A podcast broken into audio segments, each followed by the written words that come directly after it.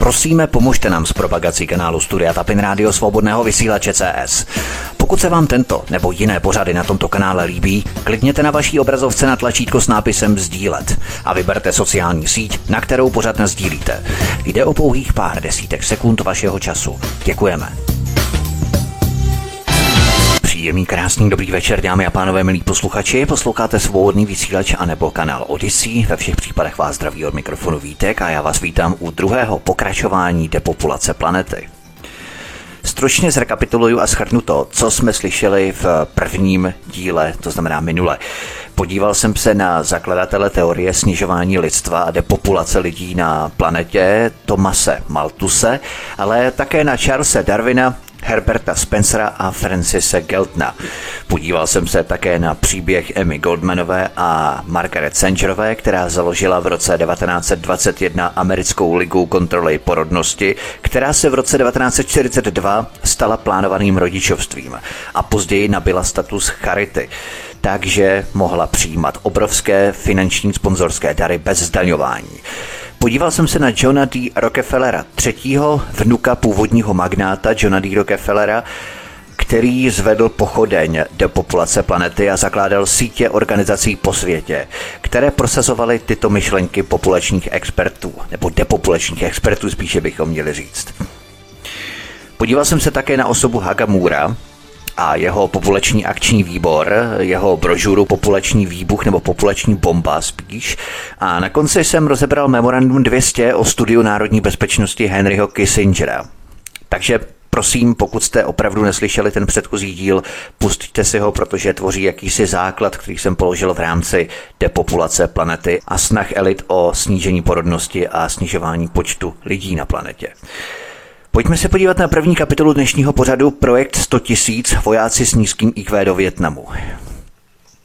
Všechno tohle třeba vedlo k tomu, že tisíce amerických žen se stalo trvale neplodnými a také k milionům sterilit a úmrtí v nerozvinutých zemí ze štítu Delcom.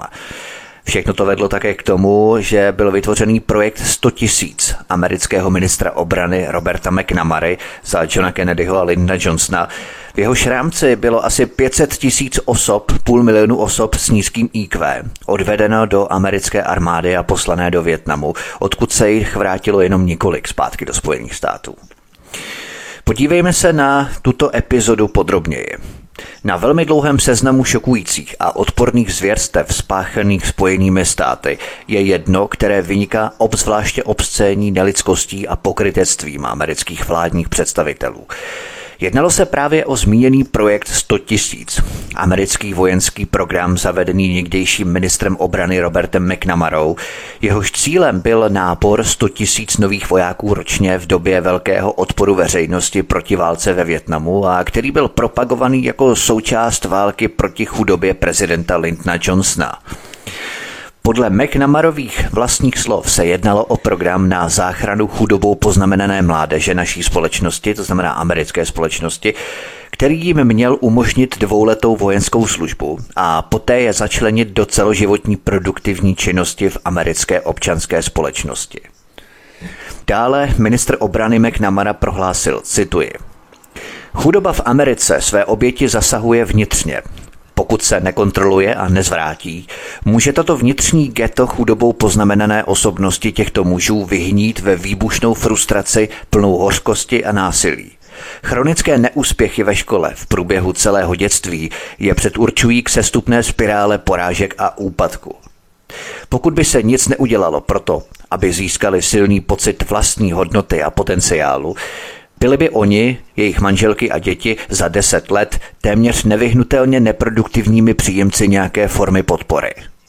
Statisíce mužů lze zachránit před zhoubou chudoby a ministerstvo obrany bez jakékoliv újmy na své primární úloze je k tomu obzvláště dobře vybavené. Konec citace. To zní sice na první pohled dobře, jako by to bylo skoro něco vznešeného, až na to, že tento program byl zahájený v době, kdy si Spojené státy uvědomovaly extrémně vysoké ztráty ve Větnamu.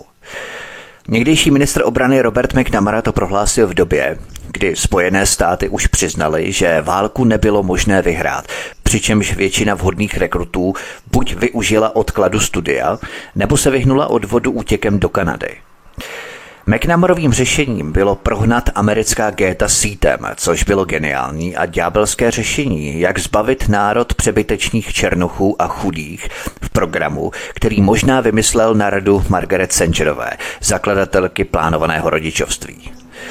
Při realizaci tohoto programu McNamara snížil standardy do té míry, že tito rekruti patřili do spodního kvartilu inteligence a schopností, přičemž velká část z nich měla IQ 60 nebo 65 a nikdo nepřesahoval 80.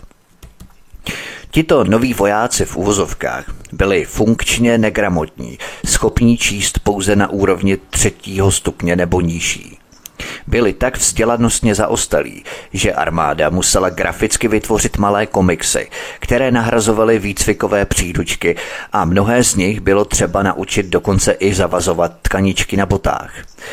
Jak poznamenali jiní autoři, tito muži často několikrát neprošli značně zjednodušeným základním výcvikem, přičemž většina z nich byla takzvaně opakovaně recyklovaná až nakonec dosáhla žalostného minimálního standardu připravenosti. Nikdo z nich neměl mentální schopnosti, aby si uvědomil, co se s nimi děje. Program probíhal pět let a celkem naverboval asi půl milionu mentálně retardovaných mladých mužů a dali jim jednosměrnou jízdenku do Větnamu, přičemž tito bezmocní mladí muži umírali mnohonásobně častěji než běžní vojáci ve Větnamu. Mnozí badatelé tvrdili, že drtivá většina těchto mužů, zejména černochů, dostávala bojové úkoly a tvořila drtivou většinu mrtvých v boji.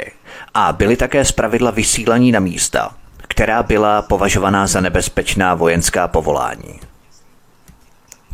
Tito muži byli vybaveni speciálními psími známkami, které začínaly nápisem US 67 a tak dále, aby je ostatní vojáci mohli rychle identifikovat. Podle všeho si řadoví vojáci nepřáli, aby byli s těmito muži spojovaní. Rozhodně ne v bojové situaci, protože se domnívali, že jejich nedostatečná inteligence a výcvik jednoduše ohrožují životy všech kolem nich. Mnozí uváděli, že když se rozhodovalo na bojišti, vzhledem k tomu, že tito muži nebyli schopni naučit se nic mnohem složitějšího než mačkat spoušť, byli prostě poslaní na smrt a končili na větnamské pamětní zdi v alarmující míře mnohem vyšší, než byl průměr. Jeden mladý větnamský veterán uvedl, že běžný rozkaz vydávaný těmto mladým mužům zachráněným ze zkázy chudoby zněl jděte tam a podívejte se, jestli na tom stromě není odstřelovač. Počty amerických obětí vzrostly po zavedení tohoto programu jako houby po dešti. Jejich oběti byly prostě potravou pro děla. 30. května 2002 zveřejnil časopis Shalom článek Miri McPhersové o filmu HBO Cesta do války, ve kterém se zabývá snahou Hollywoodu poličtit někdejšího ministra obrany Roberta McNamaru, přičemž zcela přehlíží jeden z jeho nejohavnějších činů a ignoruje jeho aroganci a dvojsmyslnost. Upozorňuje, že film HBO opomíjí některé z nejohavnějších mozkových pochodů strůjců větnamské války, včetně málo známého náborového programu, který z duševně a fyzicky nedostatečných lidí vytvářel potravu pro děla. Podrobně popisuje, jak vojenští náboráři projížděli městskými géty a ježenskými venkovskými zapadlými silnicemi a nabízeli statisícům retardovaných chudáků z IQ na úrovni 60 až 65 jednosměrnou jízdenku do Větnamu a že McNamarův sbor blbců, jak jim ostatní vojáci pateticky přezdívali, vstupoval do boje v neúměrně velkém počtu – Přitom poznamenává, že dostávali bojové úkoly v míře 250% vyšší než vojáci obecně. McPhersonová vypráví, že málo kdo dnes ví o tom, co nazývá touto obzvláště ostudnou kapitolou amerických dějin a že její vyprávění o této epizodě se obecně setkalo s nedůvěrou. Celý tento projekt byl vládou tak dobře pohřbený, že o jeho existenci téměř nikdo nevěděl a málo kdo mohl uvěřit, že by bylo možné, aby americká vláda spáchala tak zjevnou genocidní parodii na vlastní obyvatelstvo, zvláště poté, co armáda už tehdy přiznala, že válku nebylo možné vyhrát. Jenom tohle mě vede k přesvědčení, hraničící téměř s jistotou, že tento program byl skutečně geniální v úzovkách a zločinnou metodou aplikace eugeniky k odstranění chudoby, zejména chudoby černochů, idiocie v Americe, prostřednictvím využití duševně nedostatečných jako potravy pro děla ve vykonstruované válce, což zdaleka nebylo poprvé, kdy se přebyteční chudí národa ocitli v podobných podmínkách.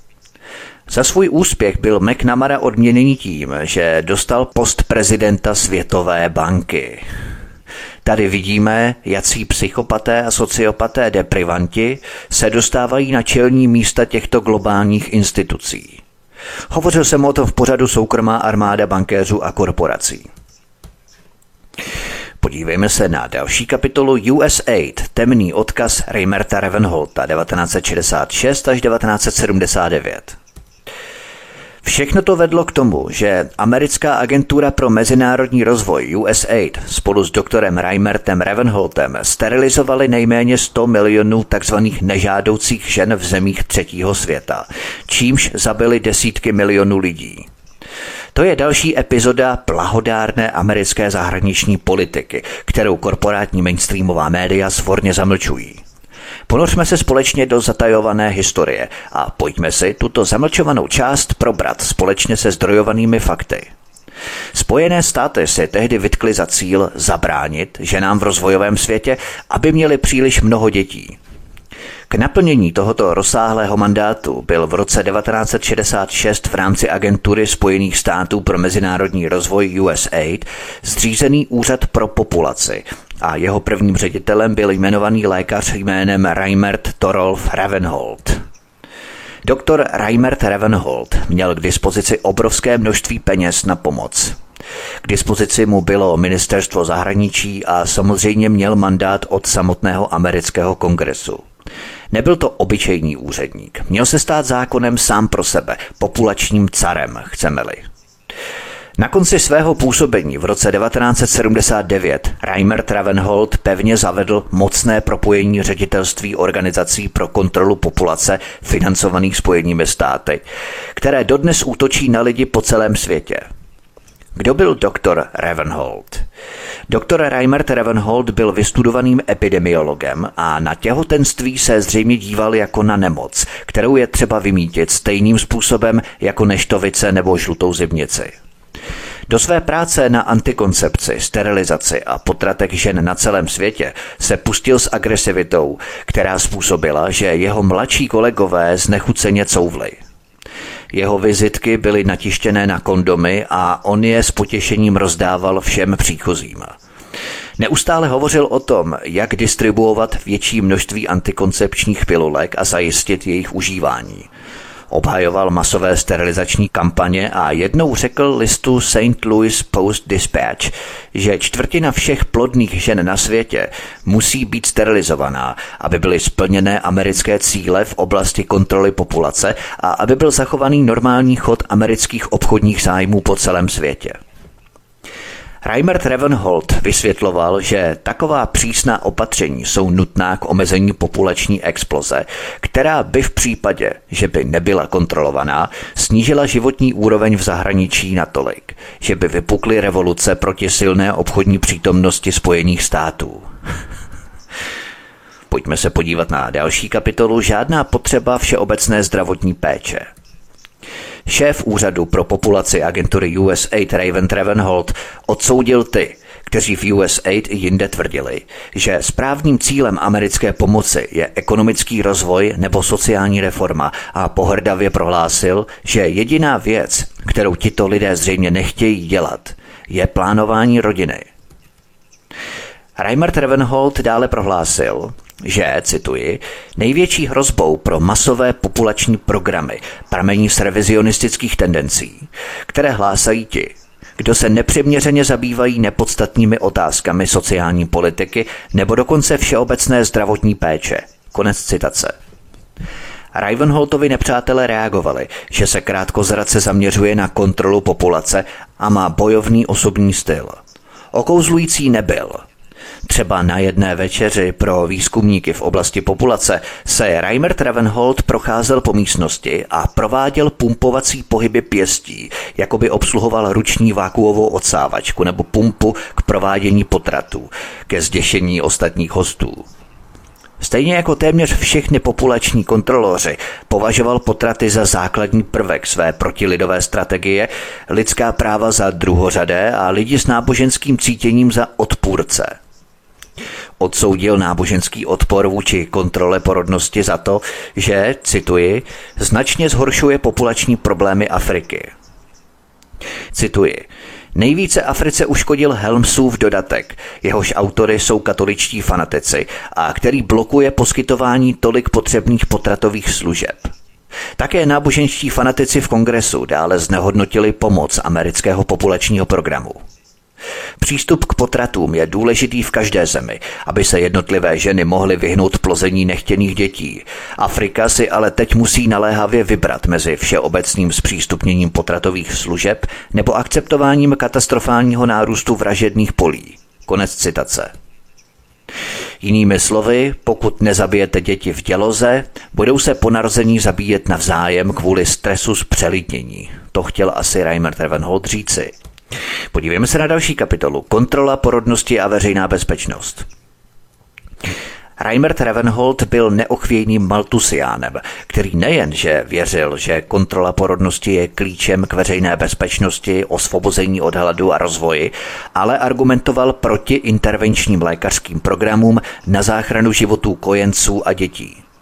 Reimer Travenhold svůj pohled na věc schrnul následovně, cituji – Hlavní napomenutí, které je třeba vyslovit osobám a organizacím ve vyspělých zemích, které chtějí pomoci Afričanům, zní. Dejte si pozor, nepoškozujte komunity a národy, kterým se snažíte pomoci díky programům veřejného zdraví. Toto napomenutí bohužel ti, kdo se snaží Afričanům pomoci, často zanedbávají. Hlavním příkladem je mocná intervenční prevence kojenecké a dětské úmrtnosti mnoha prostředky, které naše společnost teď snadno nabízí. Dotace na potraviny, pitnou vodu, antibiotika, očkování a tak dále. Jak by mohly být škodlivé? Jednoduše řečeno jsou pro africkou společnost nesmírně škodlivé, pokud úmrtí, kterým se tak snadno zabrání, nejsou vyvážená zabráněním zhruba stejnému počtu porodů. Právě populační excesy vyplývající z dobře míněných, ale populačně nevyvážených intervenčních aktivit jsou do značné míry příčinou dnešních vražedných polí v Africe.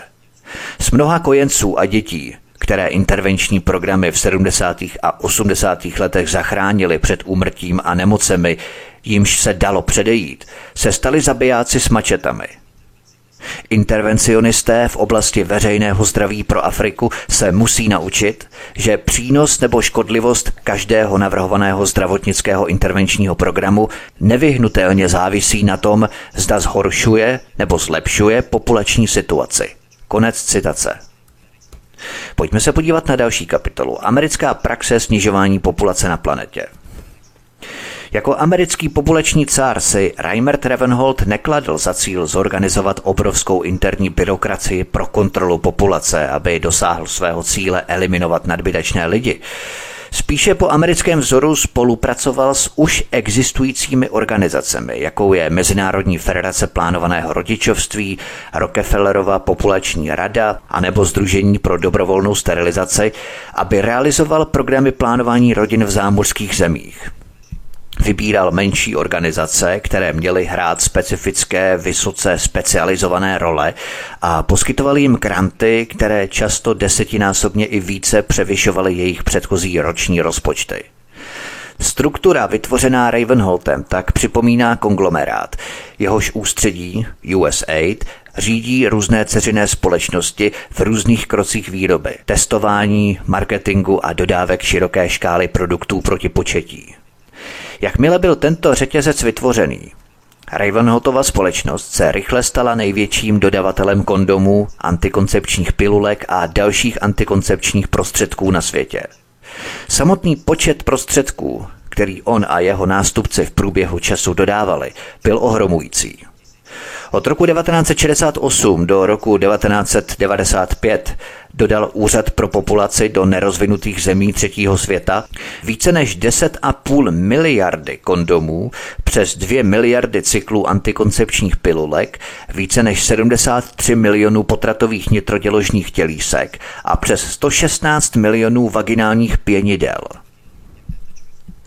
V 90. letech byl arzenál doplněný o abortivní prostředky Norplant a Depoprovera a od roku 1995 bylo dodané téměř čtvrt milionu kusů Norplantu a téměř 4 miliony dávek Depoprovery.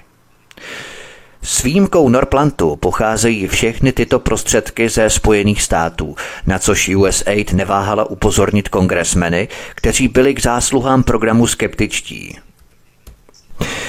Posloucháte druhý díl střídilného cyklu Depopulace planety. Od mikrofonu svobodného vysílače Studia Tapin Radio nebo na kanále Odyssey vás zdraví Vítek. Dáme si písničku a potom budeme pokračovat dál. Hezký večer a pohodový poslech. Od mikrofonu svobodného vysílače Studia Tapin Radio nebo na kanále Odyssey vás zdraví Vítek. Posloucháte druhou epizodu střídilného cyklu Depopulace planety. Pojďme se podívat na další kapitolu, jak byly peníze utracené 1968 až 1995.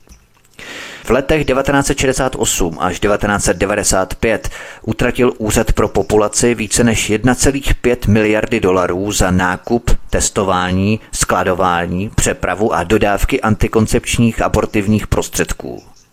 Méně než třetina z této částky šla skutečně na nákup kondomů, pilulek a injekcí. Zbytek peněz šel na jejich přepravu, testování a především marketing – USAID v současné době využívá mezinárodní přepravní společnost Penelpina, která zajišťuje skladování antikoncepčních prostředků po celém světě a také jejich přepravu. Kontejnery s kondomy a dalšími antikoncepčními prostředky se v tropickém horku a vlhku rychle kazí, takže USAID v posledních letech věnuje skladování větší pozornost. Za své služby obdržela společnost Penelpina v letech 1992 až 1997 téměř 24 milionů dolarů. Antikoncepční prostředky testuje firma Family Health International ze státu Severní Karolína, která má na základě smlouvy ověřovat, zda kvalita antikoncepčních prostředků, jako jsou kondomy a pilulky, dodávaných USA do jiných zemí, splňuje přísné normy. Pojďme se podívat na další kapitolu. Marketing antikoncepce. Skutečnou výzvou pro Reimerta Ravenholta ale byl marketing těchto pomůcek obezřetným párům třetího světa. V rozporu s propagandou kontroly populace o obrovské neuspokojené potřeby antikoncepce mezi lidmi na světě byla skutečná poptávka po těchto lécích a pomůckách poměrně nízká. Chudí lidé samozřejmě mají skutečné neuspokojené potřeby prakticky po všem ostatním, kromě antikoncepce. Aby ale tyto pomůcky nezůstaly ležet ve schátralých skladech až do doby, kdy jim vyprší doba použitelnosti a budou muset být vyhozené, což nebyl mimochodem neobvyklý osud, vyvinul depopulační car Reimert Ravenhold velmi sofistikované distribuční, propagační a reklamní kampaně, které se používají dodnes, aby je vnutil místnímu obyvatelstvu. Oblíbeným přístupem byly zdravotnické programy s dominancí lékařů, které ale často nedokázaly zvýšit prevalenci antikoncepce, to znamená procento párů, které antikoncepci používají, v zemích, kde byly náštěvy lékařů vzácností nebo kde většina lékařů odmítala spolupracovat. V takových případech se Reimert Ravenhold obracel na komunitní programy, kde najatí zprostředkovatelé dostávali odměnu za nacházení příjemců. Současně se zapojily programy sociálního marketingu, kde byli pouliční prodavači a majitelé obchodů všeho druhu vyškolení, aby rozdávali antikoncepci spolu s ostatními nákupy. Masivní programy antikoncepčního sociálního marketingu se dodnes používají k motivaci lidí v místech, jako je Kenya, Nigérie a tak dále, aby přijímali a využívali velké množství antikoncepce, o které si Ravenholtovi nástupci v USAID myslí, že ji potřebují. Další programy se opíraly o reklamu a zábavu. Například hlavní propagátor kondomů v USAID, organizace Population Services International, používá agresivní a všudy přítomné reklamy kampaně, aby zaplavila média poselstvím podporujícím kondomy. Tyto kampaně zahrnují, řečeno bojovným jazykem této organizace, neustálý příval rozhlasových spotů a filmů promítaných v televizi, v kinosálech a ve flotile pojízdných filmových vozů, které vychvalují přednosti a výhody používání kondomů. Zdá se, že podobně jako z reproduktorů, které v čínských komunách celý den hlásaly myšlenky předsedy Má, není před tímto nuceným přísunem protiporodnické propagandy úniku. K šíření této propagandy se využívají také rozhlasové telenovely a kultová loutková představení. V Bangladeši je podle Population Services International náštěvnost mezi zábavy chtivým venkovským obyvatelstvem obrovská, v průměru 3,5 až 4 tisíce diváků na jedno představení. Při některých příležitostech přišlo až 10 tisíc lidí. Aby propagátor antikoncepce ještě více zdůraznil své poselství, rozdává během přestávky na večírku vzorky produktů, jako jsou ústní antikoncepční pilulky nebo kondomy. Pojďme se podívat na další kapitolu Kontrola populace. Po celou dobu svého dlouhého působení v úřadu se Raven Travenhold soustředil na kontrolu růstu populace prostřednictvím antikoncepce, sterilizace a potratů co největšího počtu žen – byl doslova ohromený překvapivým úspěchem Číny v oblasti kontroly populace. Čínská politika jednoho dítěte. Považoval jej za výraz kolektivní vůle lidu a tvrdil, že k němu došlo díky nátlaku vrstevníků. Považoval se za člověka stojícího nad zákonem a ne, nepovažoval jako odpověď. Pokud nějaké demokraticky zvolené vlády odmítly pomoc v oblasti plánování rodiny, Reinhard Ravenhold je obešel a financoval nevládní organizace NGO v jejich zemích, aby prováděly aktivity v oblasti kontroly populace nebo v tichosti financoval organizace, které přicházely ze zahraničí. Pokud zaměstnanci odjeli do země, která zakázala antikoncepci, sterilizaci nebo potraty, Očekávalo se, že propašují co nejvíce kontrabandu. Ačkoliv Reinhard Ravenhold z úřadu odešel v roce 1979, jeho temné dědictví o dvě desetiletí později žilo dál, jak také potvrdil Population Reference Bureau. Cituji. I když se dnešní program od jeho programu liší, zejména v důrazu na reprodukční zdraví, které je samo o sobě do značné míry fíkovým listem pro plánování rodin, jeho programové základy zůstávají Ravenholtovi. Sám Ravenholt s tímto hodnocením souhlasí. Cituji. V posledních dvou desetiletích oddaní věřící v poslání USAID, kterým je poskytování pomoci při omezování nadměrné porodnosti a růstu populace v méně rozvinutých zemích, pracovali na tom, aby udrželi při životě co nejvíce z mocného populačního programu, který jsme v USAID vytvořili v 70. letech. Konec citace. Podívejme se na další kapitolu Haiti. Sterilizace 200 tisíců žen 1992 až 1994. Podívejme se teď na interní zprávu americké agentury pro mezinárodní rozvoj z června 1993, která odhaluje, že základním cílem americké vlády je zabránit domorodcům v rozmnožování. V dokumentu z června 1993 který objevil washingtonský zpravodaj serveru Counterpunch, jsou cíle politiky pro Haiti uvedené zcela jasně. Získat 200 tisíc nových příjemců antikoncepce, cíl sociální marketingové složky 6 tisíc cyklů pilulek měsíčně a zřízení 23 zařízení pro poskytování sterilizací, které byly konejšivě označované jako, cituji, dobrovolná chirurgická antikoncepce, což byl cíl, který byl překročený. O cílech týkajících se zdraví žen nebyla v dokumentu žádná zmínka. Cíle sterilizovat domorodé ženy byly patrné i z hlavního doporučení memoranda, kterým byla, cituji, demedikalizace nebo liberalizace poskytování služeb. Agentura USAID v tomto dokumentu navrhovala odstranění praxe vyžadování návštěvy lékaře před podáním hormonálních metod. Zjednodušeně to znamenalo, že USAID se domnívala, že lékaři na Haiti nemuseli ztrácet čas s pánevními prohlídkami nebo stěry s rodidel. Stačilo prostě jen, když ženy začaly používat hormonální metodu podle svého výběru. Brooklynská skupina haitských žen Women of Coalition vydala brožuru ve které podrobně popsala zneužívání na klinikách v Haiti financovaných USAID. Místní kliniky nabízely jídlo a peníze ženám výměnou za to, aby se nechali sterilizovat. Ženám bylo slibováno, že vazektomie bude nejen vratná, ale že pomůže zabránit AIDS. Ženám bylo také nabízené oblečení výměnou za souhlas s užíváním Norplantu, což byl pětiletý antikoncepční implantát. To vedlo k řadě problémů, včetně neustálého krvácení, bolesti hlavy, závratí, nevolnosti, radikálního úbytku hmotnosti, depresí a únavy. Požadavky na výjimutí tyčinek Norplantu byly obstruované. Všímáte si, tyčinka Norplant patří k jedné z metod arzenálu sterilizace a snižování populace lidí na planetě produkovaná americkou agenturou USAID. Už jsem o tom hovořil.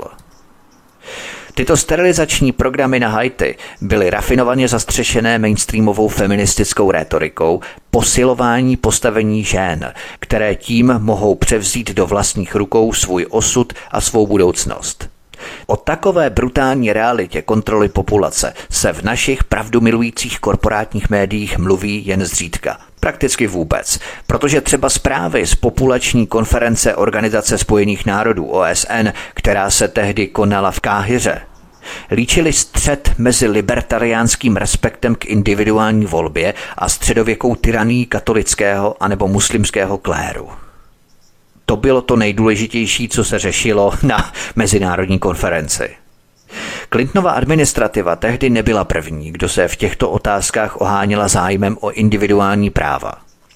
Už v roce 1974 v Nixonově Bílém domě nechal Henry Kissinger vypracovat memorandum 200 o studiu národní bezpečnosti, o kterém jsem hovořil v minulém díle před nějakou dobou, které se zabývalo populačními otázkami a sterilizací žen v zemích třetího světa.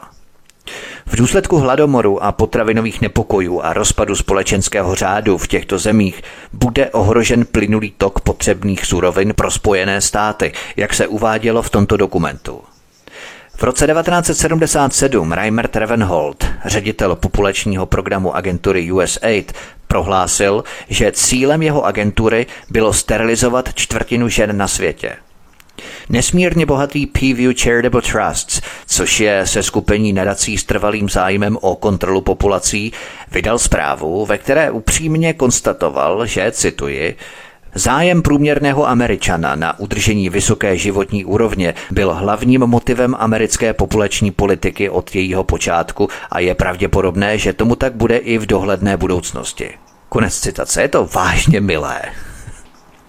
Podívejme se na další program. Peru sterilizace 300 tisíc žen 1996 až 1998.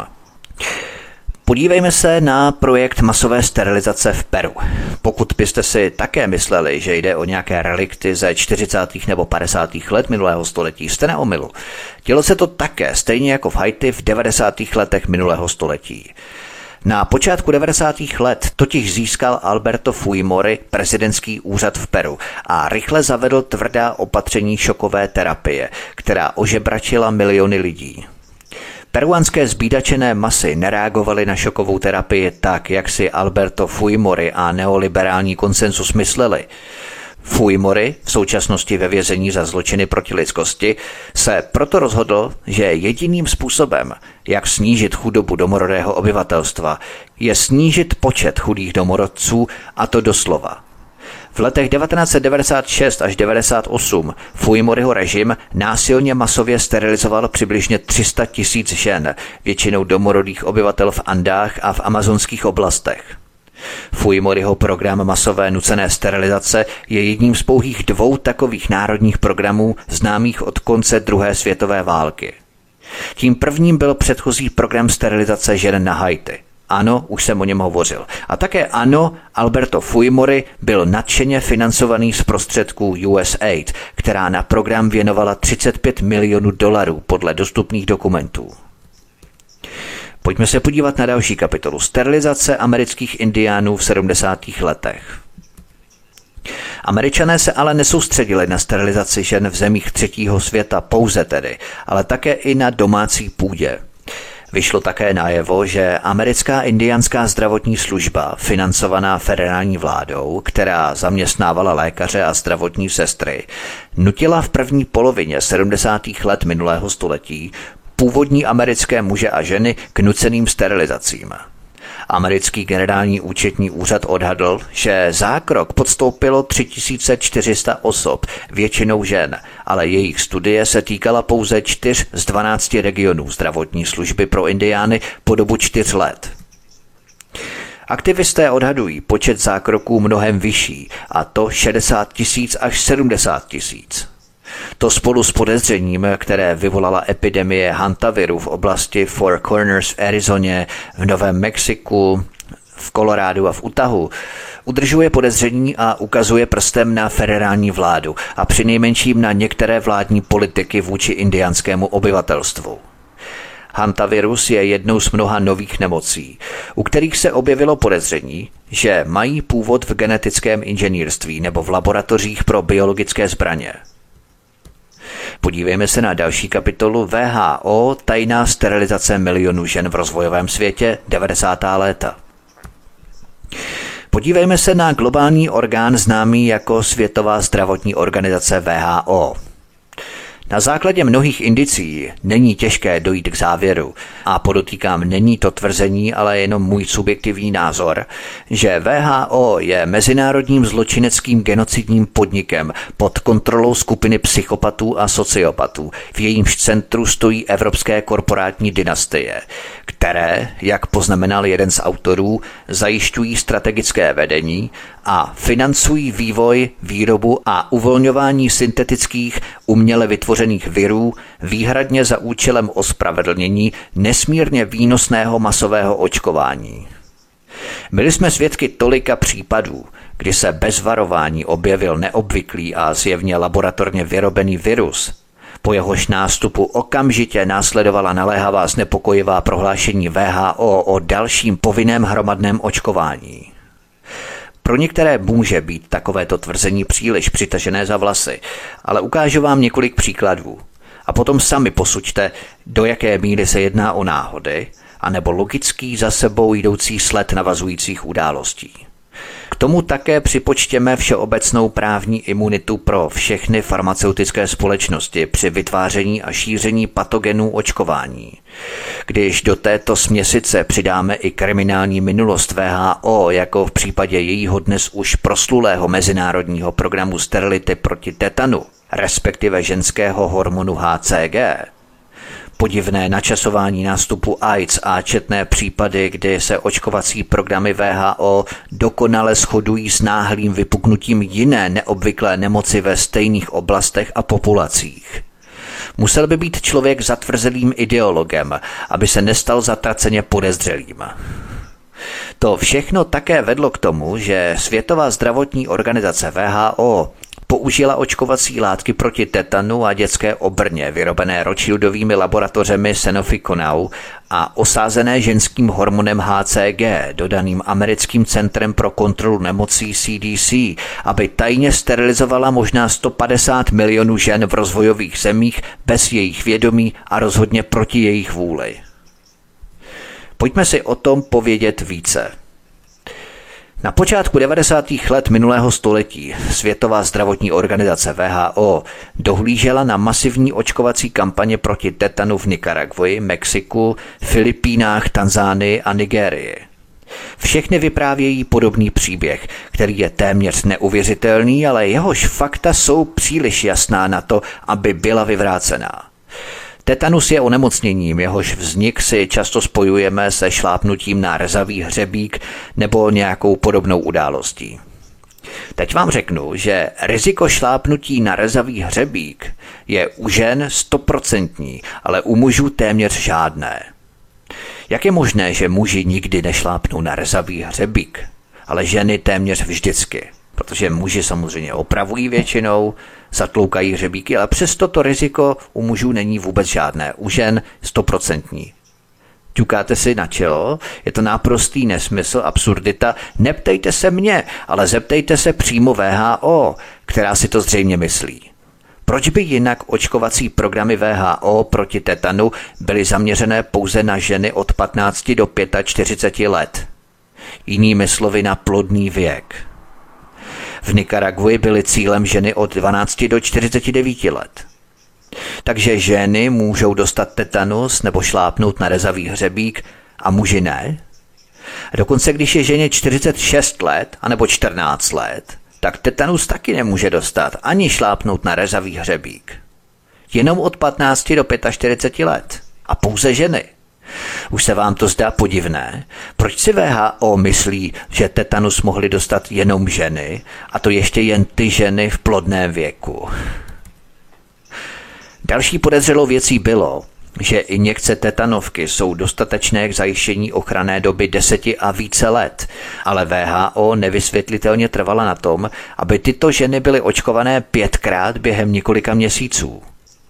Krátce po zahájení těchto programů se začaly objevovat obavy ze spontánních potratů a dalších komplikací, které vznikaly výhradně v rámci očkované populace.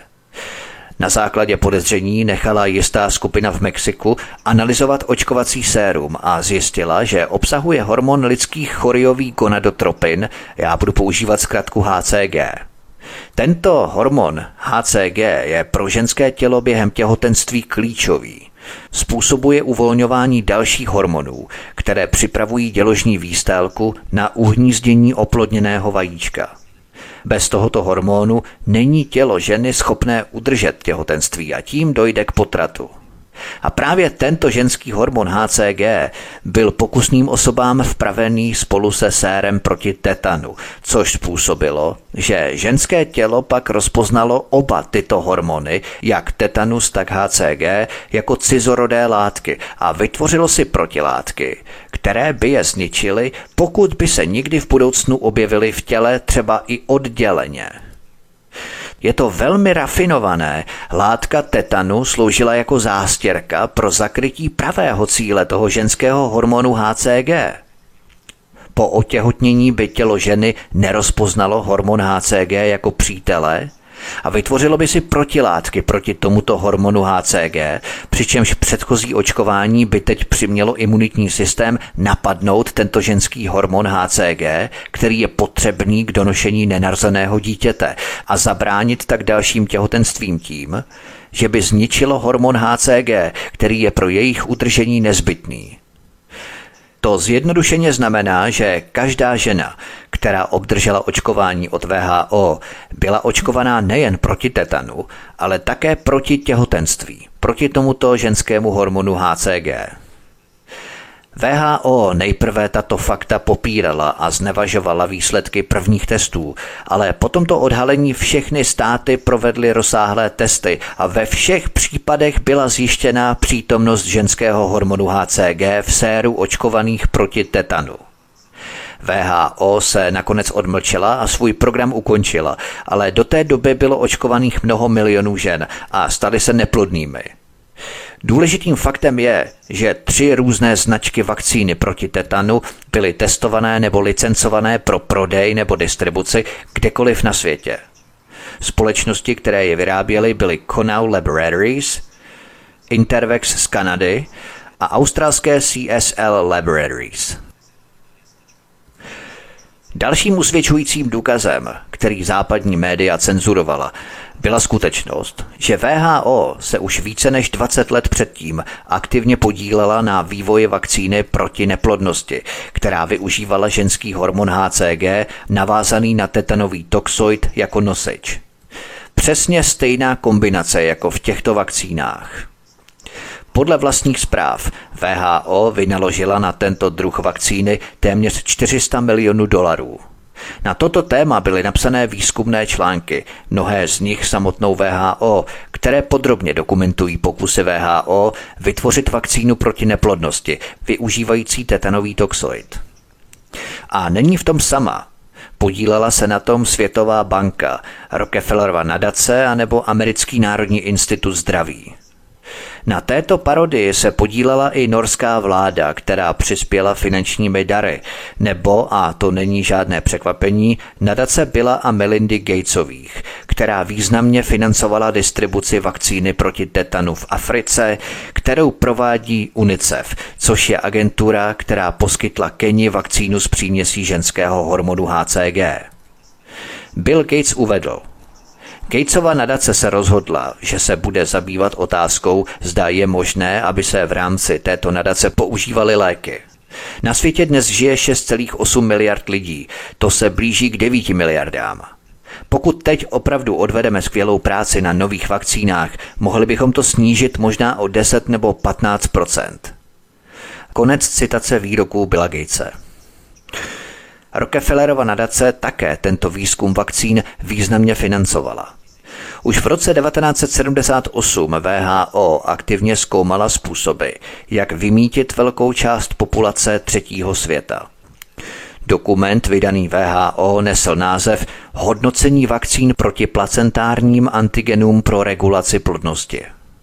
Tento dokument VHO uznával značný pokrok v její celosvětové eugenické rozmanitosti metod prevence plodnosti a rozplýval se nad tím, že, cituji, Imunizace jako profilaktické opatření je teď tak široce přijímaná, že použití sterilizačních vakcín je široce přitažlivé pro ty, kteří vakcíny vydávají a nabízí velmi snadné podání. Pokud to není jasné, VHO v dokumentu tvrdila, že očkování pro jiné účely nebo ochranu je tak běžné a široce přijímané, že očkování je pravděpodobně nejjednodušším způsobem sterilizace obyvatelstva nerozvinutých zemí. V tomto dokumentu VHO se pak uvádí, že se hromadí důkazy o tom, že existují proteiny specifické pro reprodukční systém, které by mohly být blokované očkováním a poskytnout novou metodu regulace plodnosti.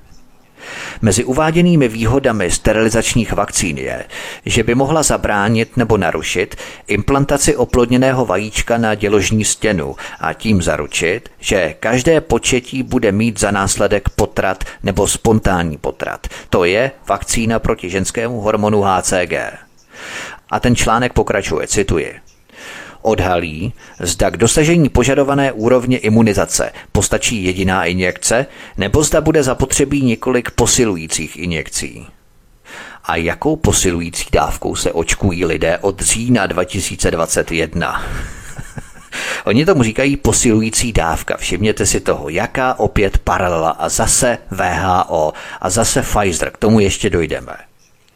Dokument pokračuje dál, cituji. Hlavním požadovaným účinkem je dosažení dostatečného stupně imunizace k za A neutralizovat hormonální aktivitu ženského hormonu HCG in vivo a za B zabránit nebo přerušit těhotenství. Konec citace. Posloucháte druhý díl střídílného cyklu Depopulace planety. Od mikrofonu svobodného vysílače Studia Tapin Radio nebo na kanále Odyssey vás zdraví Vítek. Dáme si písničku a potom budeme pokračovat dál. Hezký večer a pohodový poslech. Od mikrofonu svobodného vysílače Studia Tapin Radio nebo na kanále Odyssey vás zdraví Vítek. Posloucháte druhou epizodu střídílného cyklu Depopulace planety. Pojďme se podívat na další kapitolu VHO vakcíny regulující plodnost 1992. 17. a 18. srpna 1992 VHO vypracovala zprávu nazvanou Vakcíny regulující plodnost. Jejímž výsledkem bylo, aby vědci, cituji, přeskoumali současný stav vývoje vakcín regulující plodnost.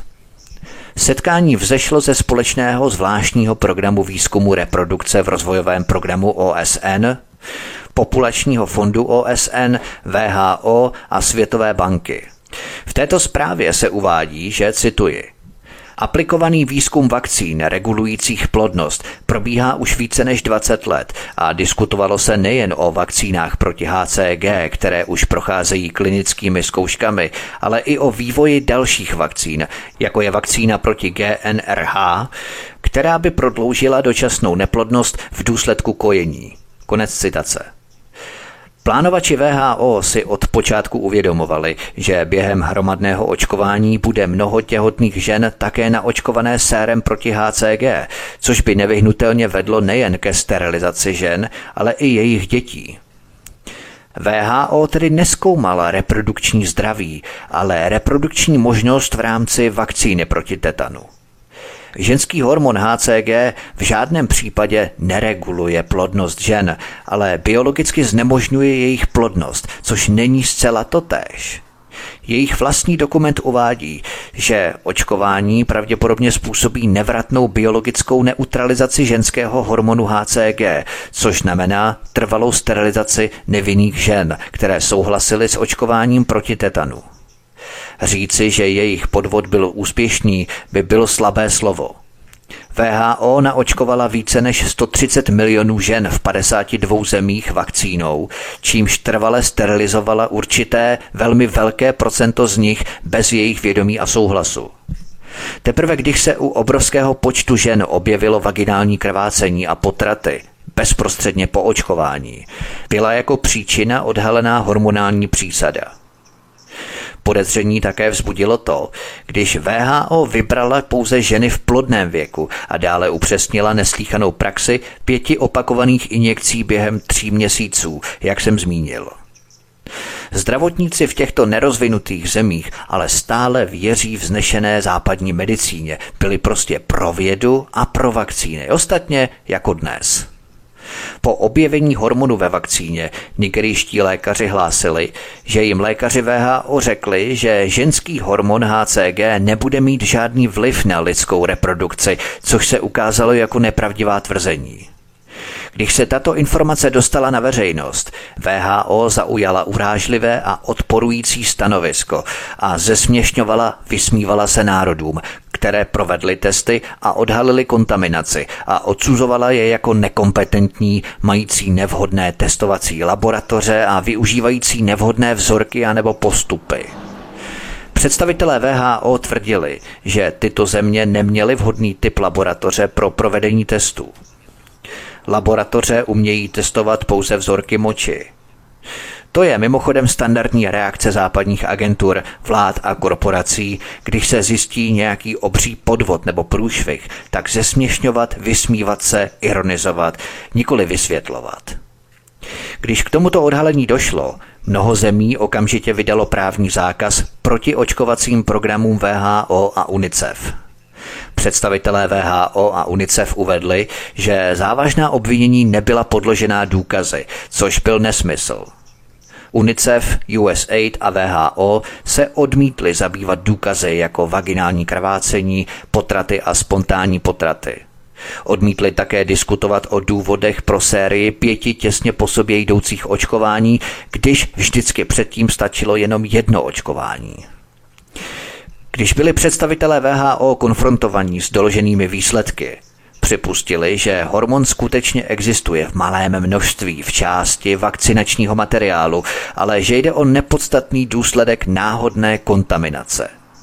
Nikdo z VHO se nepokusil vysvětlit to, odkud se ženský hormon HCG v dostatečném množství, aby kontaminoval 130 milionů žen v plodném věku, čirou náhodou dostal do všech těchto vakcín. Lancet uvedl, že velkou část ženského hormonu HCG pro pokusy a testování VHO dodal Americký národní institut zdraví. Tady vidíme měření dvojitým metrem korporátními médii, kdy pokud se něco nemedializuje, tak jako by to vůbec neexistovalo. Korporátní média nadměrně ráda demonizují Hitlera, ale Hitler nesterilizoval 130 milionů žen bez jejich vědomí a souhlasu. Tak kde je morální pohoršení nejen proti Hitlerovi, ale hlavně proti VHO? Pohoršení je pohřbeno ve skutečnosti, že všechny z těchto 130 milionů sterilizovaných žen byly kdesi v rozvojových zemích třetího světa. Pojďme se podívat na další kapitolu. Vatikánský rozhlas VHO provádí masovou sterilizaci 2015. VHO se na pár let odmlčela, ale v roce 2015 vatikánský rozhlas obvinil organizace OSN, VHO a UNICEF, že prý opět prováděli rozsáhlé mezinárodní programy depopulace země pomocí vakcín ke skryté sterilizaci žen. Vatikán uvedl, že katoličtí biskupové v Keni se postavili proti celostátní kampani očkování proti tetanu, která byla zaměřena na 2,3 milionů žen a dívek v reprodukčním věku 15 až 49 let a označili ji za tajný vládní plán na sterilizaci žen a kontroly populačního růstu. V květnu 2018 bylo oznámeno, že v Indii se používaly vakcíny regulující plodnost. V roce 2009 se v Nigérii rozšířila epidemie dětské obrny, která byla přímým důsledkem dalšího očkovacího programu VHO, tentokrát přímo spojeného s vakcínou, která byla vyrobená z živého viru dětské obrny, který zvýšil riziko, že způsobí dětskou obrnu, místo aby ji před ní chránil. Dnes se na západě vakcíny proti obrně vyrábějí z usmrceného viru, který nemůže způsobit obrnu. Tyto vakcíny v Nigérii byly ale vyrobené z živého viru.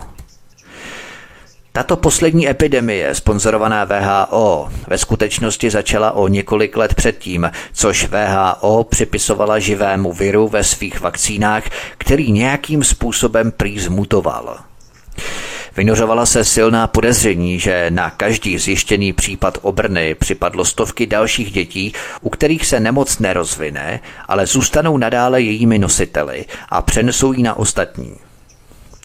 Dlouho se ví, že živá vakcína, kterou VHO používala, může snadno způsobit právě ty epidemie, které předstírá, že odstraňuje. A samozřejmě neexistují žádné publikované důkazy o tom, že by virus obrny skutečně zmutoval.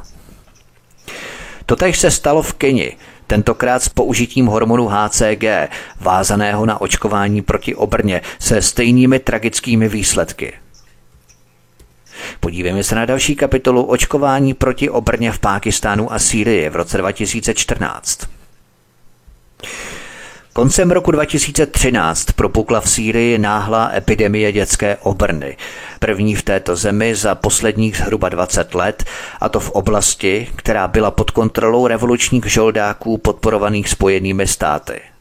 Syrská vláda tvrdila, že měla důkazy o tom, že tito cizinci přivezli nemoc do země z Pákistánu, a to od západních amerických agentur. VHO působila v Pákistánu v rámci dalšího ze svých humanitárních očkováních proti dětské obrně a syrské úřady byly neoblomné, že Západ ji do jejich země přenesl, když 1,7 milionů dávek vakcín proti obrně zakoupil UNICEF, a to navzdory skutečnosti, že od roku 1999 nebyl zaznamenaný žádný případ obrny. Oni se očkovali proti obrně, která 20 let, více jak 20 let nebyla v této zemi vůbec zaznamenaná ani u jednoho případu. Po zahájení masového očkovacího programu se začaly případy dětské obrny znovu objevovat. Zajímavé, oni očkovali proti obrně, která 20 let nebyla v této zemi a potom očkování, která by ještě měla zapříčinit to, že ta obrna se vůbec ještě tuplem neobjeví, tak se náhle začala objevovat.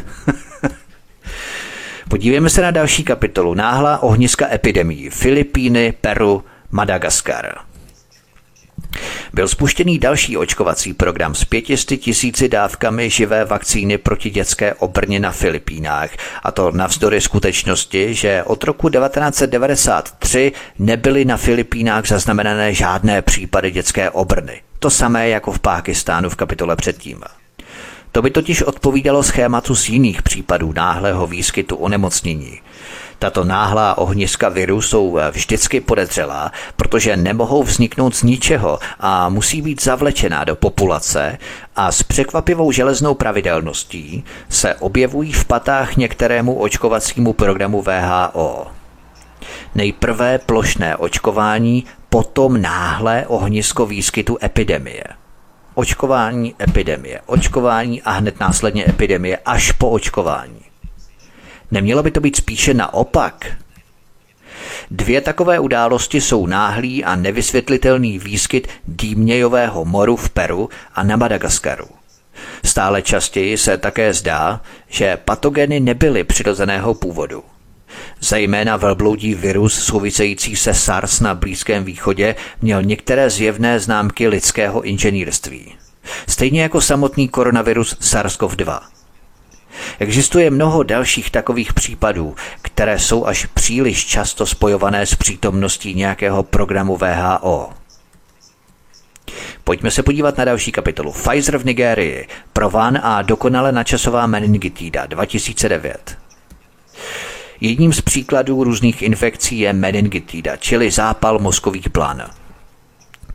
Farmaceuti vyvíjejí méně invazivní antibiotika a mnoha z těchto nových antibiotik jsou velmi silná a s vedlejšími účinky, které obvykle způsobují, že jsou pro děti příliš nebezpečná a často způsobují trvalé následky.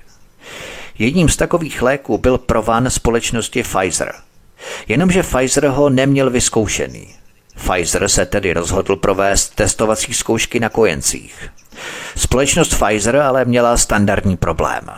Certifikace Úřadu pro kontrolu potravin a léčiv ve Spojených státech amerických vyžadovala klinické testy na lidech, které je ve vyspělých zemích téměř nemožné provádět, protože žádní rodiče nejsou ochotní nechat své děti účastnit se tak riskantních klinických testů, nemluvě o žalobách vyplývajících z nepovedených testů. Proto tyto farmaceutické společnosti téměř všeobecně přenášejí své pokusy do chudých zemí v Africe, Ázii a Jižní Americe, kde nejsou připravené zákony a lidé nerozumějí rizikům netestovaných a neschválených léků. Americké a evropské farmaceutické společnosti proto přeměnili rozvojový svět v obrovskou zkušební laboratoř, která provádí takové testy. Jenomže shodou okolností právě ve chvíli, kdy byla společnost Pfizer připravená zahájit klinické zkoušky léku v Nigérii, náhle a nevysvětlitelně zasáhla jedna z nejhorších epidemií meningitidy v historii země. Společnost Pfizer byla samozřejmě na místě, aby nigerijské vládě pomohla epidemii zvládnout. Společnost Pfizer se ale s epidemí tak úplně nevypořádala. Provedla totiž trestuhodnou klinickou zkoušku nového léku společnosti Pfizer a konkurenčního produktu. Rychle se ukázalo, že američané nepodnikali pouhou humanitární misi, ale prostě šetří náklady na živé testy. Po pokusech na zhruba dvoustech obětech schromáždili informace o svých testech a odjeli přímo uprostřed epidemie meningitidy, aniž by zachránili jakýkoliv život. Oni jeli na humanitární misi takzvanou, ale uprostřed té epidemie prostě se zbalili, zbalili kufry a odjeli. Nigerijská vláda tehdy vyčíslila počet úmrtí na přibližně 11 tisíc. To by byl konec. Až na to, že brzy poté vypukla polenika vztahu mezi potřebou testovacích zkoušek společnosti Pfizer a vypuknutím epidemie meningitidy. Schodou okolností byla opět VHO v Nigérii bezprostředně předtím na dalším z životy zachraňujících očkovacích programů, tentokrát proti dětské obrně – a opět další náhoda. Načasování a místo vypuknutí meningitidy zřejmě dokonale odpovídalo očkovacímu programu VHO proti obrně. A samozřejmě se dokonale shodoval, protože Pfizer potřeboval velké množství testovacích subjektů. Následovaly žaloby a platby, obvinění a popírání, ale Nigérie dodnes odmítá vstup VHO do země a nehodlá se účastnit žádné další humanitární pomoci OSN nebo VHO. Nemůžu s konečnou platností tvrdit, že VHO úmyslně vytvořila epidemii meningitidy ve prospěch testů společnosti Pfizer. Ale je to jediná teorie, která odpovídá všem známým faktům a je to věc, kterou VHO podle všeho dělá pravidelně. Měli bychom si všimnout záměru společnosti Pfizer uvést Trovan na trh ve Spojených státech amerických a Evropě po jeho testech na těchto afrických dětech. Americký úřad pro kontrolu potravin a léčiv odmítl schválit Trovan pro americké děti kvůli závažnému nebezpečí. Chování společnosti Pfizer po ukončení těchto terénních zkoušek bylo trestuhodné. Žaloby byly založené na tvrzení, že společnost Pfizer neměla žádný souhlas rodičů s použitím experimentálního léku na jejich dětech. Jehož použití nespůsobilo jen smrt mnoha dětí, ale u jiných i velké vady řeči a logopedické potíže. Společnost Pfizer se nakonec dohodla s nigerijskou státní vládou na vyplacení očkodného ve výši 75 milionů dolarů a vytvoření fondu ve výši 35 milionů dolarů na očkodnění obětí. A to všechno potom, co deník Guardian popsal jako 15 let trvající právní bitvu proti společnosti Pfizer ostře kontroverzní zkoušku léků. Společnost Pfizer nejen, že zdorovala až do konce a donutila nebohé rodiny projít 15-letým peklem, než nakonec ustoupila. Ale vládní úředníci se ve snaze vyhnout jakýmkoliv platbám rodinám obětí jejího nezákonného pokusu s lékem soudili 15 let – Britský deník Guardian uvedl, že uniklé diplomatické depeše americké vlády odhalily, že američané najali vyšetřovatele, aby hledali důkazy o korupci proti nigerijskému generálnímu prokurátorovi ve snaze přesvědčit ho, aby upustil od soudního řízení, a to zřejmě s plným vědomím a možná i za pomoci amerického ministerstva zahraničí. Guardian uvedl, že diplomatické depeše kabelogramy zaznamenaly schůzky mezi manažerem společnosti Pfizer pro zemi Enricem Ligerim a americkými úředníky na velvyslanectví v Abuji 9. dubna 2009, kde se uvádí, cituji, podle Ligeryho Michaela a Ondoaka, aby ho odhalil a vyvinul na něj nátlak, aby upustil od federálních kaus. Řekl, že vyšetřovatelé společnosti Pfizer předávají tyto informace místním médiím. Guardian také uvedl, že neexistují žádné náznaky ani důkazy, že by nigerijský generální prokurátor byl ovlivněný tímto nátlakem. Pfizer samozřejmě tvrdil, že celá představa je absurdní, ale nemůžeme předpokládat, že americké depeše, které byly klasifikované jako důvěrné, nelhaly. V roce 2006 deník Washington Post informoval o dlouhé nigerijské vládní studii testujících jejich neschválený lék na dětech s mozkovými infekcemi. Washington Post zřejmě získal kopii důvěrné zprávy, která byla pět let utajená a ve které se uvádí, že společnost Pfizer nikdy neobdržela povolení od vlády ke klinické studii. Přitom zdánlivý povolovací dopis byl sfalšovaný na hlavičkovém papíře neexistujícího oddělení a datovaný zpětně před zahájením studie. Podle článku ve Washington Post vláda tvrdila, že humanitární snaha společnosti Pfizer byla nezákonným neregistrovaným lékem a jasným případem zneužití nevědomých. Posloucháte druhý díl střídílného cyklu Depopulace planety od mikrofonu svobodného vysílače Studia Tapin Radio nebo na kanále Odyssey vás zdraví vítek. Dáme si písničku a potom budeme pokračovat dál. Hezký večer a pohodový poslech. Od mikrofonu svobodného vysílače Studia Tapin Radio nebo na kanále Odyssey vás zdraví vítek. Posloucháte druhou epizodu střídílného cyklu Depopulace planety. Podívejme se na další kapitolu, už se blížíme ke konci našeho dnešního druhého dílu Depopulace planety, selektivně smrtící biologické zbraně kolem roku 2000. Podívejme se teď na projekty lidského genomu z druhé poloviny 90. let minulého století. Tento projekt lidského genomu otevřel dveře k vývoji a použití genetických zbraní zaměřených na konkrétní etnické skupiny – tento projekt tehdy probíhal pod záštitou amerického ministerstva energetiky, které třeba dohlíží i na americký arzenál jaderných zbraní. V říjnu 1997 varoval doktor Wayne Nettenson, vedoucí oddělení pro vědu a etiku lékařské společnosti Velké Británie, na výročním zasedání této společnosti, že tzv. genová terapie by se případně mohla změnit v genové zbraně, které by mohly být potenciálně použité k cílení na konkrétní geny, kterými disponují určité skupiny lidí. Jenom drobná odbočka – Jaká je definice vakcíny proti dnešnímu covidu? No přece genová terapie. Genová terapie, selektivní biologická zbraň genové terapie, o které se hovořilo už ve druhé polovině 90. let minulého století. Wayne Nettenson varoval, že tyto zbraně by mohly být dodávané nejen ve formách, které se už tehdy objevily ve válce, jako je plyn a aerosol, ale mohly by být také přidávané do zásob vody, což by u cílových skupin způsobilo nejen smrt, ale i sterilitu a vrozené vady. Tehdejší odhady nákladů na vývoj genové zbraně se pohybovaly kolem 50 milionů dolarů. 15. listopadu 1998 přinesli londýnské Timesy zprávu o Izraeli, který tvrdil, že úspěšně vyvinul geneticky specifickou etnickou kulku, která byla zaměřená na Araby. Když byl tehdy mluvčí izraelské vlády požádaný, aby potvrdil existenci těchto etnických zbraní, nepopřel, že je mají, ale spíše řekl, že, cituji, máme koš plný vážných překvapení, který nebudeme váhat použít, pokud budeme mít pocit, že je stát Izrael vážně ohrožený.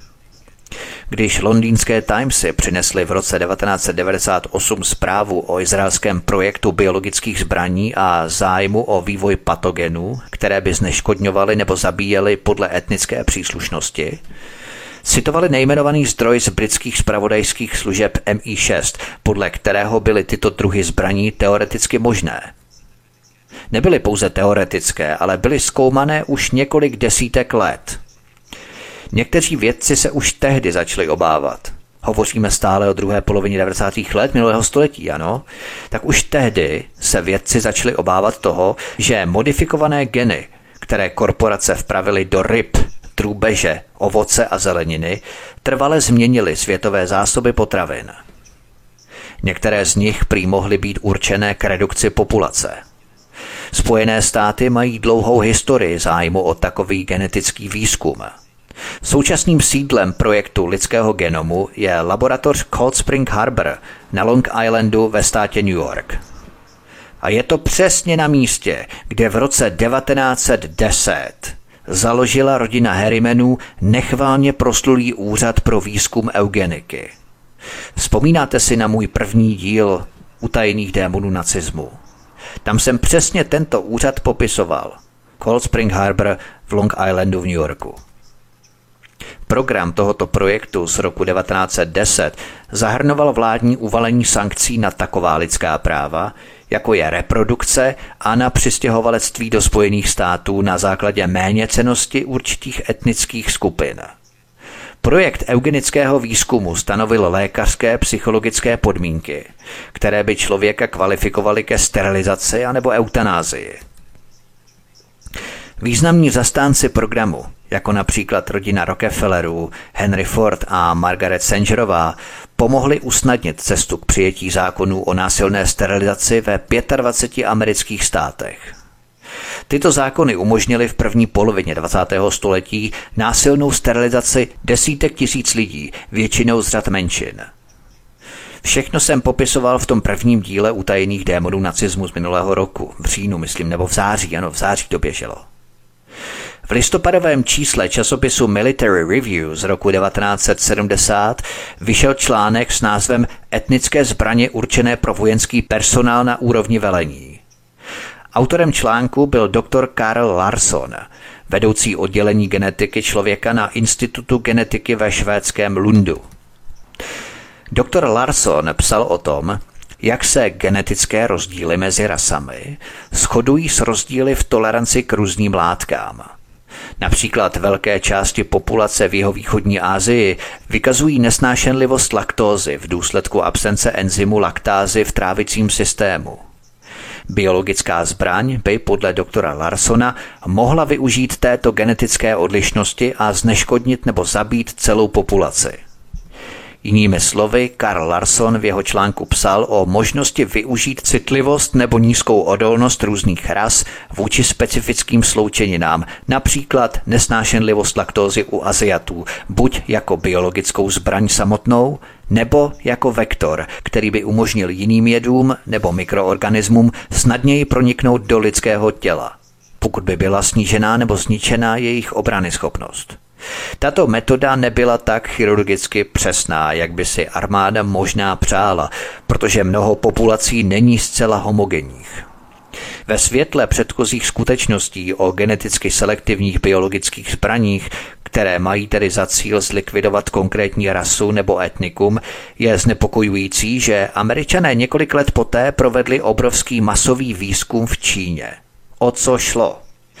Přibližně 200 tisíc čínských zemědělců byli bez svého informovaného souhlasu použití ve 12 amerických genetických experimentech. Ty pokusy prováděli harvardští vědci a financovala je americká vláda v některých případech společnost Millennium. Byl to projekt Harvardské univerzity, který se týkal konkrétně čínských zemědělců ve východočínské provincii Anhui.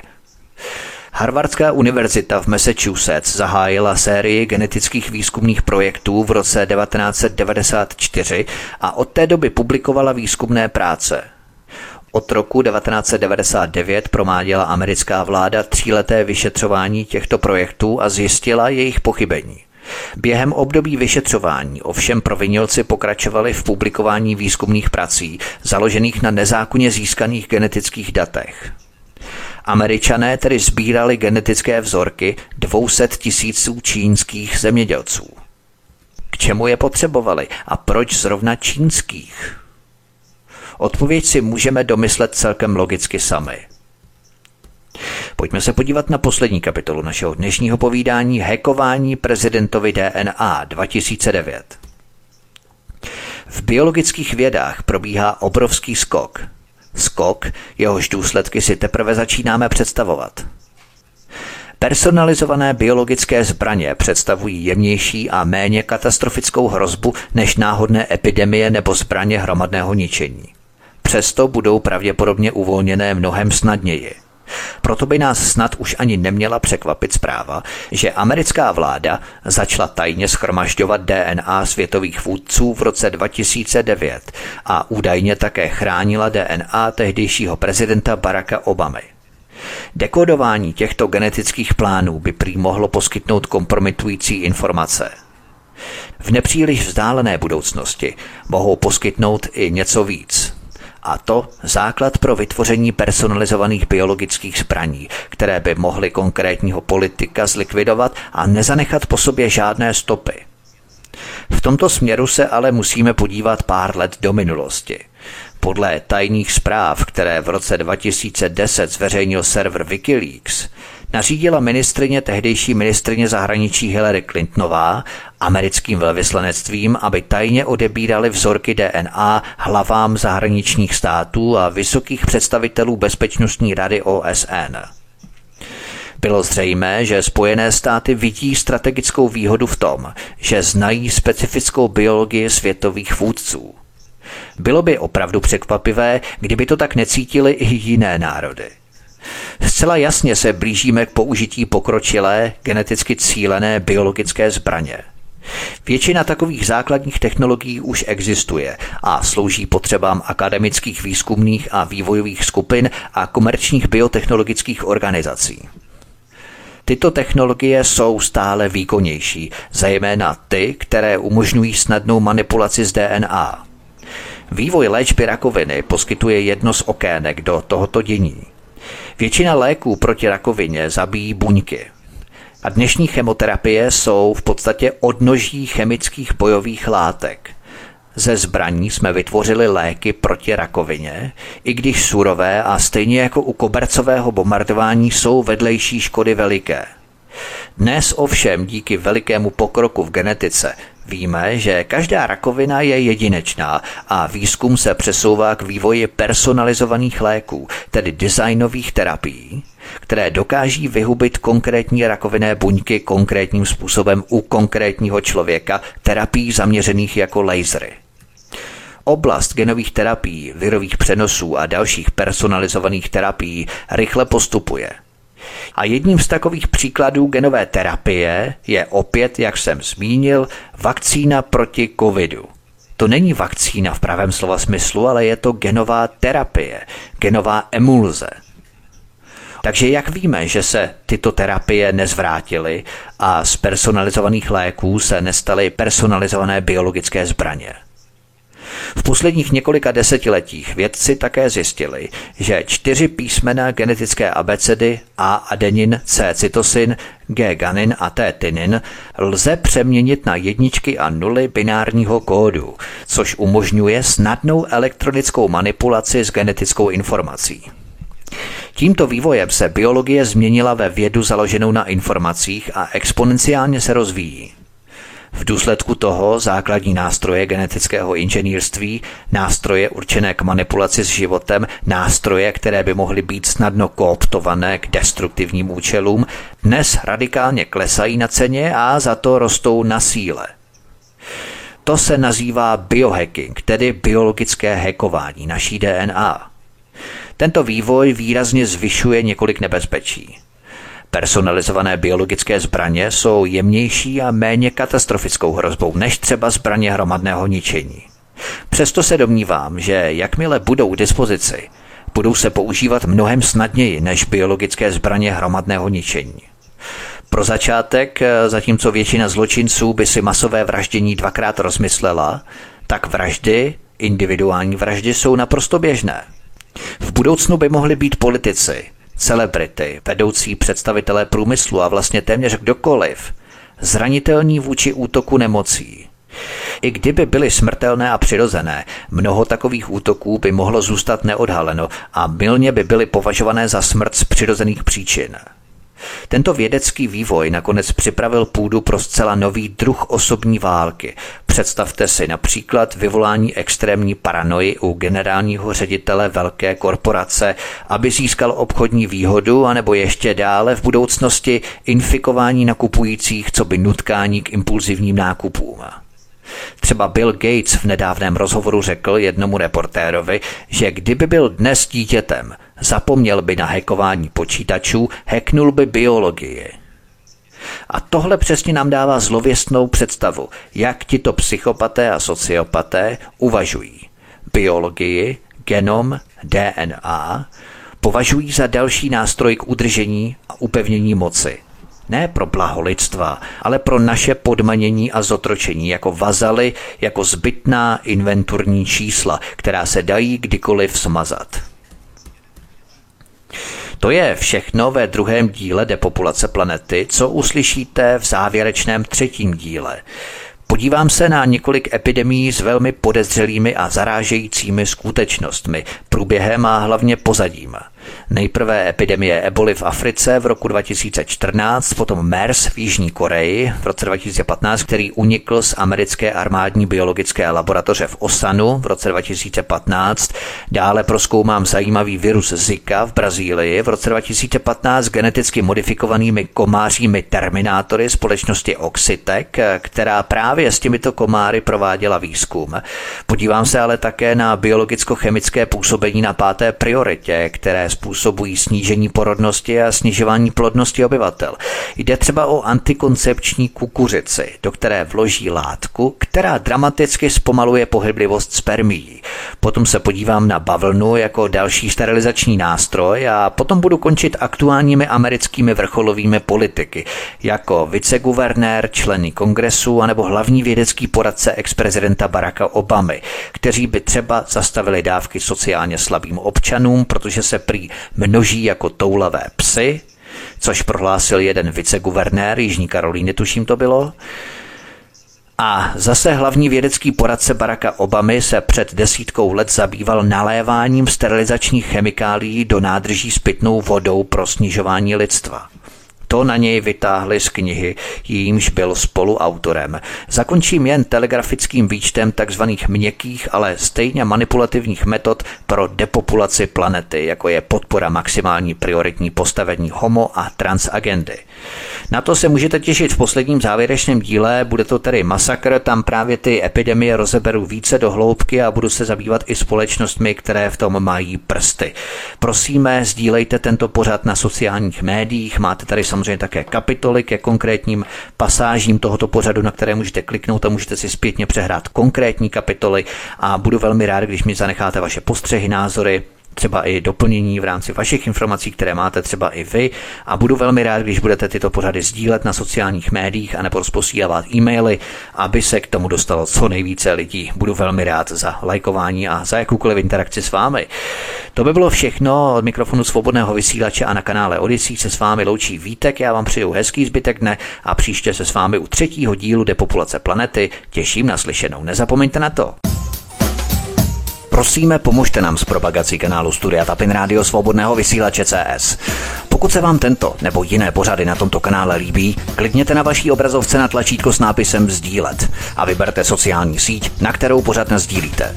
Jde o pouhých pár desítek sekund vašeho času. Děkujeme.